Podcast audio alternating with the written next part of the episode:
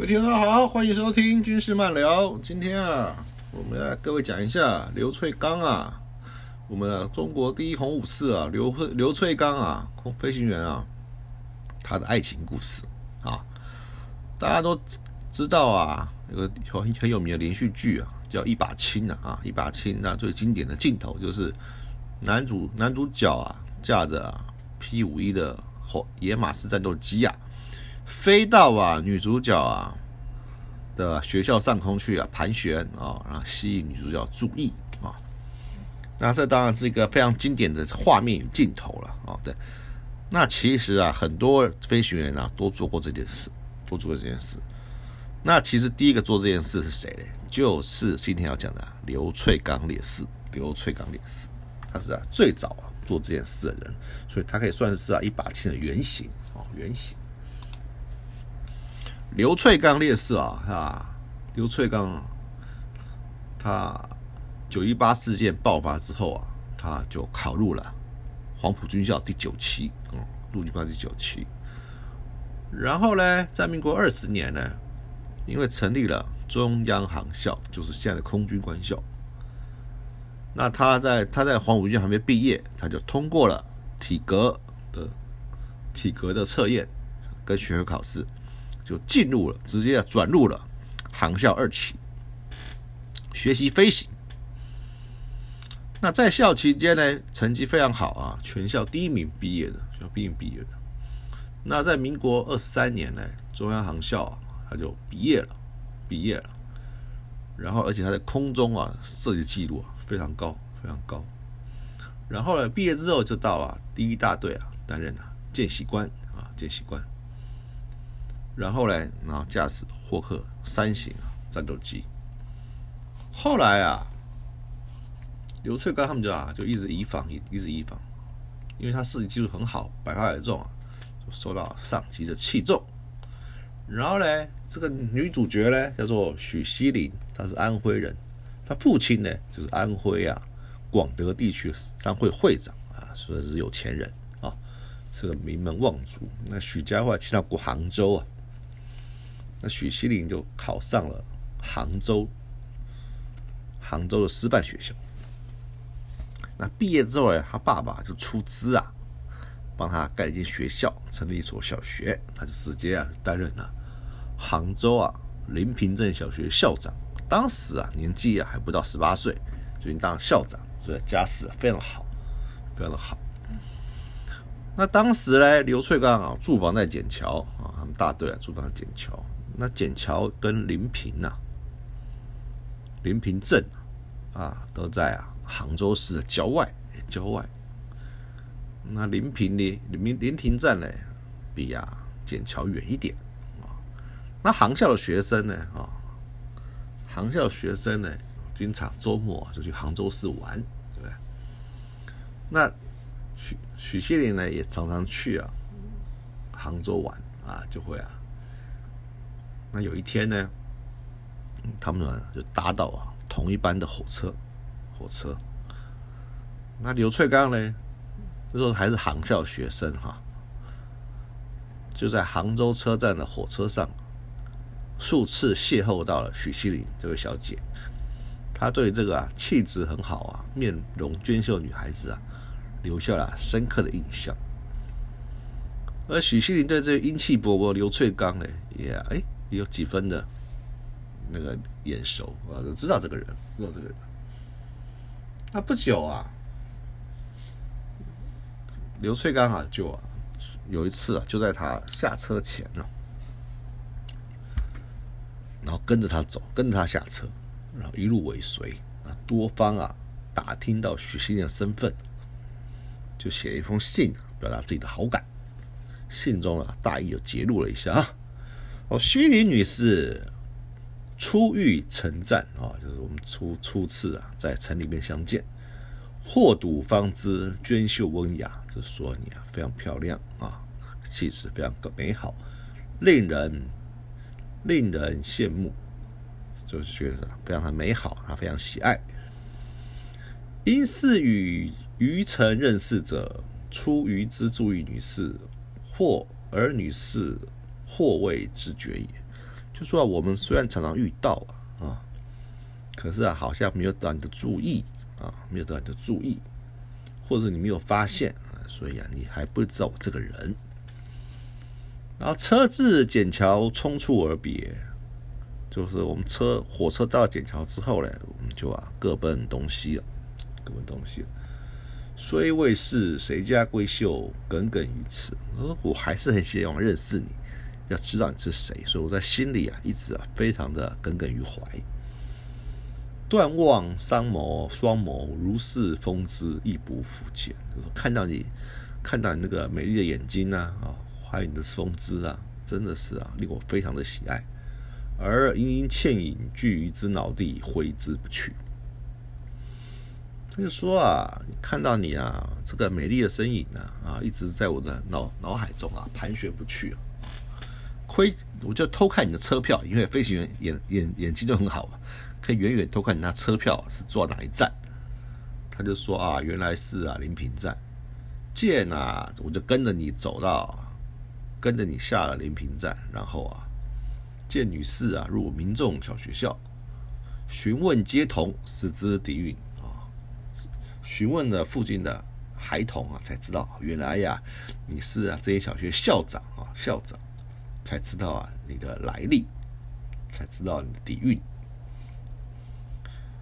我啊是个航校学生啊，是个飞行员啊，一身傲骨啊，早为啊女士倾倒矣。就说啊，我这一生啊，我是一个军人啊，我这一身傲骨啊，傲骨淋漓啊，已经啊早就为你倾倒了，就是迟暮还不忘记啊，标榜自己一下。其实我也是个有 sense 的人，对不对？可是啊，我再有 sense， 我再有傲骨啊，我再有志气啊，也为你的风姿啊所倾倒啊，实在是个撩妹高手。但是许继信家里呢，因为家庭富裕啊，秀美大气啊。在师范读书的时候啊，就有男生啊他就得过非常多的情书，所以啊，想打动啊许校长芳心啊，并不容易。而且啊，刘翠刚那封信啊，还有几个错字，连名字都把名字写错了。所以啊，许信看到这封信之后啊，觉得这封信啊毫无文采啊，还呀、啊、拿笔啊这样错字啊改。就啊，把信丢在一旁了，不予理会。哪知道刘翠刚的信啊，一直写到学校去啊，有的细数思念啊，有的报告受训的经过啊，有的闲话家常啊，有的谈私事与抱负啊。同样忧国忧民的许锡麟啊，就有些想法是跟他相似的，渐渐啊就被他爱国之心啊所打动了。那重头戏来了，那为了得到许锡麟的芳心啊，对不对？在临平镇不远的刘翠刚，因为他笕桥航校受训嘛，常常啊就利用单飞的时候啊，飞到啊小学的上空啊，在上空盘旋，然后当着满校师生的面啊，做出啊低空啊特技飞行表演。嘿嘿，这就是啊他厉害，这就是啊187的原型。然后呢，他高超的飞行技术啊，就令啊许锡麟啊更加的佩服。那刘翠刚从上学的时候啊，在当军校生的时候啊，就开始追求许锡麟啊，追不到。到毕业之后啊，还是没有放弃。他毕业之后呢，就开始执行任务了。任务前呢，他就特地买一支钢笔啊，送给许锡麟，然后呢，可是呢很惊喜的是啊，回到基地的时候啊，居然收到许锡麟的包裹，里面是一个许锡麟啊亲手织的领巾，上面绣着“壮志凌霄”4个字，跟一个降落伞图案，两个人啊终于啊正式交往，皇天不负苦心人，皇天不负。当时呢，国难当头啊，对，在此背景成立下了中央航校啊，校训啊非常悲壮啊，就是我们的身体、飞机与炸弹，当与敌人的兵舰阵地啊同归于尽，也就宣示每个飞行员啊，对不对？为国啊效死的决心。那与飞行员相爱呢，当然到今天啊，到今天风险都很高哈，也意味着会面临突如其来的变故与风险，对不对？刘翠光去许家的时候啊，与他的父亲见面，父亲啊一直为此担心不已。一次吃饭的时候啊，他又跟女儿提到此事，就说要不要好好慎重考虑一下，嫁给飞行员啊实在是很危险啊，不但作战危险，训练也危险，对不对？飞机啊坏了，说坏就坏啊，而且掉下来啊，基本上没有活命的机会。后来许希林就跟他跟爸爸就跟他讲这件事情，许希林就笑了一笑，就用啊手指头沾着酒杯的酒啊，写了18个大字，叫做“生死有命，富贵在天”。从此啊，许父啊也不再拦阻，就啊接纳这个女婿。然后，所以啊，也在1934年啊的夏天啊，刘翠刚啊与许希林啊就啊结婚了，订婚了。当时啊，对日抗战啊一触即发啊，怀着对未来的忧心啊，第2年夏天啊，也就是1935年啊，刘翠刚决定啊与许希林23岁刘翠刚决定与20岁的许希林啊正式结婚。可是当时有规定啊，飞行员不满28岁啊不得结婚。刘翠刚年龄啊不适合，同学帮他出主意，希望他们啊私下结婚。可是啊，他觉得这样子啊太亏待自己的新娘，还是希望呢能够啊宴客啊，然后啊热闹一下。然后大队长当时高志航啊，高志航当初得知他啊去啊小学那边做飞行特技表演，非常生气。可知道啊他是要追女朋友啊，反而啊就很支持，非常爱护啊他这位学生。那后来呢？大队长为了促成这个婚事呢，就啊带着妻儿前往上海啊，然后呢假装对他们结婚啊并不知情，然后呢就高志航就以他宴请宾客的名义啊请他吃饭，其实啊是为了帮啊刘翠刚啊办理婚宴，所以啊大家宾主尽欢了啊。刘翠刚也顺利的在高志航掩护下结婚了。然后呢，到了民国26年了，抗日战争爆发，八一四空战的时候呢，刘翠刚啊24队中队长啊也参加这场著名的大空战。那8天之后呢，刘翠刚带领20中队调防当时的南京。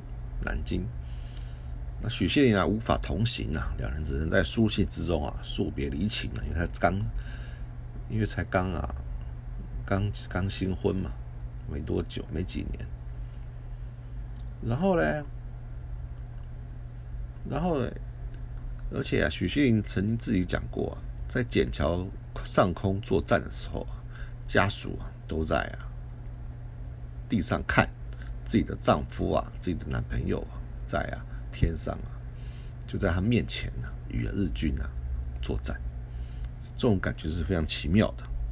而且刘翠刚飞机特别好认，因为他的机号啊是2401，中队长啊是1号，24队啊就是24，就前面的机号，所以、啊、他就一直盯着那个2401这架飞机啊，就发现飞机非常神勇啊，技术又好啊，几番啊闪过敌人的攻击啊，反而能将啊击落敌机。所以啊，他才啊比较放心一点。可是啊，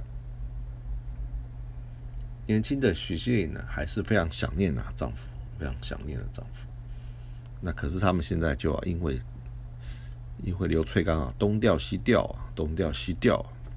而啊造成啊这个部队不在啊许希林身边。年轻的刘翠刚知道啊，每一次升空啊，可能都是诀别啊，却没有是退缩。而且啊，他们在考航校那天啊，就准备好要与飞机啊共存亡，与敌人呢、啊、血战到底。19到26年啊9月初啊，许希林啊跟着空军眷属们一起到了南京。这时候刘粹刚已经是击落超过5架以下的敌机以上的敌机已经是对不对？国军中空军中的王牌飞行员，声名大噪。然后战事繁剧刘粹刚整天不在家中然后他还特地为了许信林买辆汽车，他上街买菜。那有空的时候呢，也带着他到处去玩。因为日本航空队在南京、杭州地区屡遭空军的击败，所以特地从日本本土调集来最新式的964驱逐机，这种爬高快、速度快、火力强的新式战斗机。驾机的日机都是日军的王牌飞行员，性能远超过我们的霍克三。到了26年10月12日18架964驱逐机到南京城上空投弹扫射后未见风云保存的飞机中共升空迎击，日机所幸在南京上空穿梭做超低空飞行炫耀武力。刘粹刚就单机升空勇闯敌阵，以18架飞机在18架飞机的包围里孤军奋战。许信林这时候与倾城而出的南京百姓一起看了这场震撼人心的空战直播。刘粹刚爬起来之后迅速折回突然做个8字形转弯反咬住敌人的尾部，4挺机枪同时开火击落敌机，成千上万的人为他观战助威许信林更是自豪万分。当然心中非常的紧张。所以八一四空战开始短1个月里刘粹刚总共击落敌机7架，击伤2架，从未有被击落或击伤的记录。所以抗战中他是我们第一位获得空战王牌的飞行员，而且打破了日机964的制空神话，并获得7星西序奖章。7星西序奖章意思表示击落第7架一击击落一架就1星，以此类推。2个月之后呢，住在太原的他的战斗机已经消耗殆尽了。那阎锡山呢就向中央求援，刘粹刚接令次日要驾机出发，前往山西支援忻口作战。在民国在26年10月24号下午，10月25号的凌晨3点许信林为刘粹刚做好早点，喊他起床上车。临行前刘粹刚摇落车窗，看着妻子点头后驾车离去。可是这里他们最后是见面。后来刘粹刚驾驶24中队5架霍克3式组成编队，从南京大教场机场起飞，从南京飞到山西非常遥远。在汉口加油后进入山西，天色已经黑了，又无灯火导引，但命令要求他们当晚8点必须到达太原机场。5架飞机在黑暗的黑夜中盘旋多次始终找不到太原机场。无奈之下刘粹刚指令返航，但是已经没有油料了。他们在高平县城旁边看到一块空地，就丢下一颗照明弹，引导身边的僚机迫降。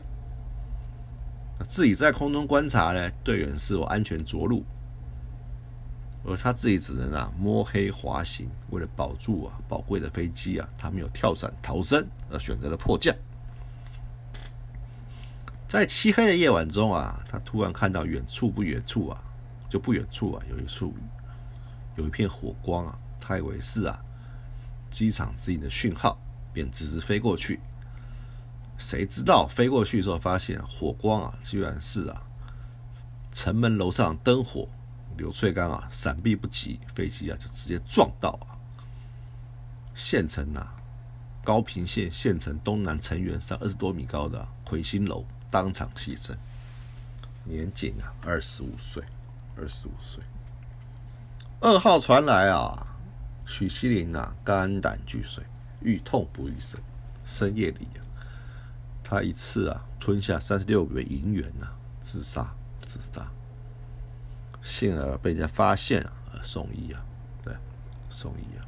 他说啊，而且啊，最后啊，死后啊，刘穗刚收到一封刘穗刚最后一封信，我的灵，我最亲爱的灵，真的，如果我为国牺牲，杀身成仁的话，那是尽了我的天职，因为我身在现代中国，是不容我偷生片刻的。你要时时刻刻用你聪慧的脑子与自理智，不要愚笨，因为我而牺牲了一切。你应当创造新的生命，改造环境。我只希望你在人生旅途中永远记着遇到这么一个人，我是永远爱你的。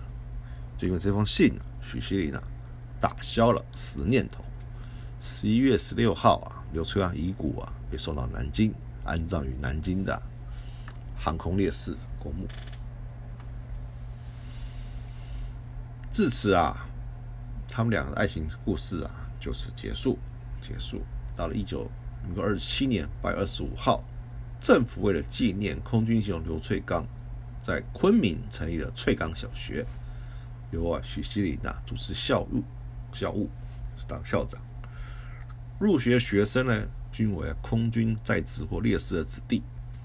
大礼堂两侧挂满了碧血长空的飞行烈士遗照，包括高志航、严海文、乐一琴等人。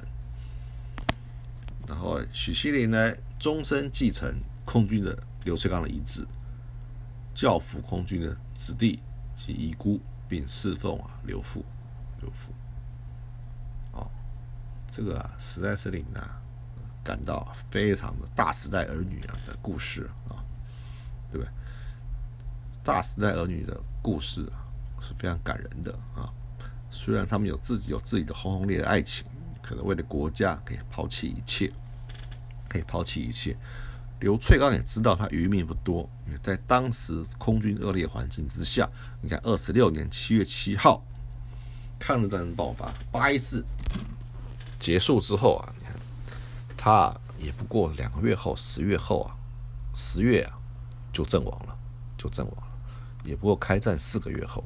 高志航在隔个月后也阵亡，5个月后也阵亡了。所以当时空军的折损率啊是非常高的，他们何尝不知道啊？有了今天呢，就没有明天。所以啊，他才会跟许西林讲说：“我如果真的死掉了，我如果真的为国捐躯了，你一定要好好活着，做一些有意义的事，而不是跟着我走。应当啊，创造新的生命，改造环境。那当然，我希望在你的人生旅途中啊，永远记住我这个人，好，曾经爱过你这个人。”这实在是很令人感动啊！而半个世纪之后啊，因为后来许西林到台湾来，也改嫁了。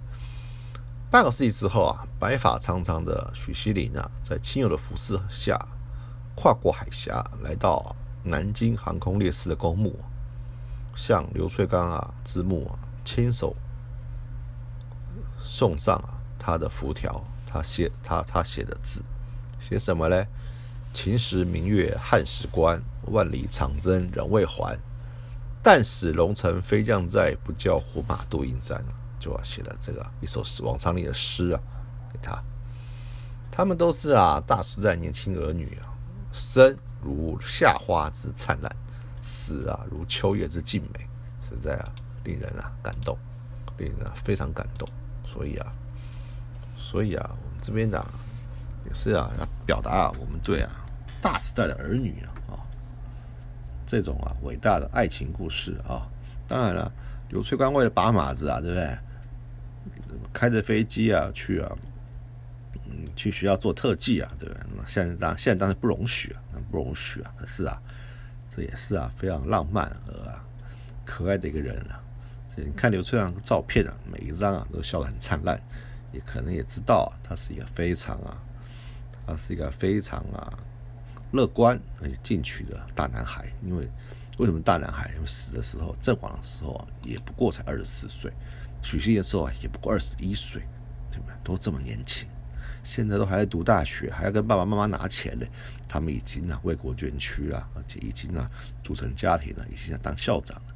所以不要看清以前的人都比我们早熟啊，都比我们曾经的我们做过更多伟大的事情啊。今天的故事就讲到这里，希望大家能够喜欢啊。那我们现在下次我们来讲讲张丽颖的爱情故事，也是非常精彩，非常精彩啊。那么继续来听这首《西子姑娘》，西子姑娘一个小姑娘对于飞行员的爱，飞行员的敬意与爱意我们听这首。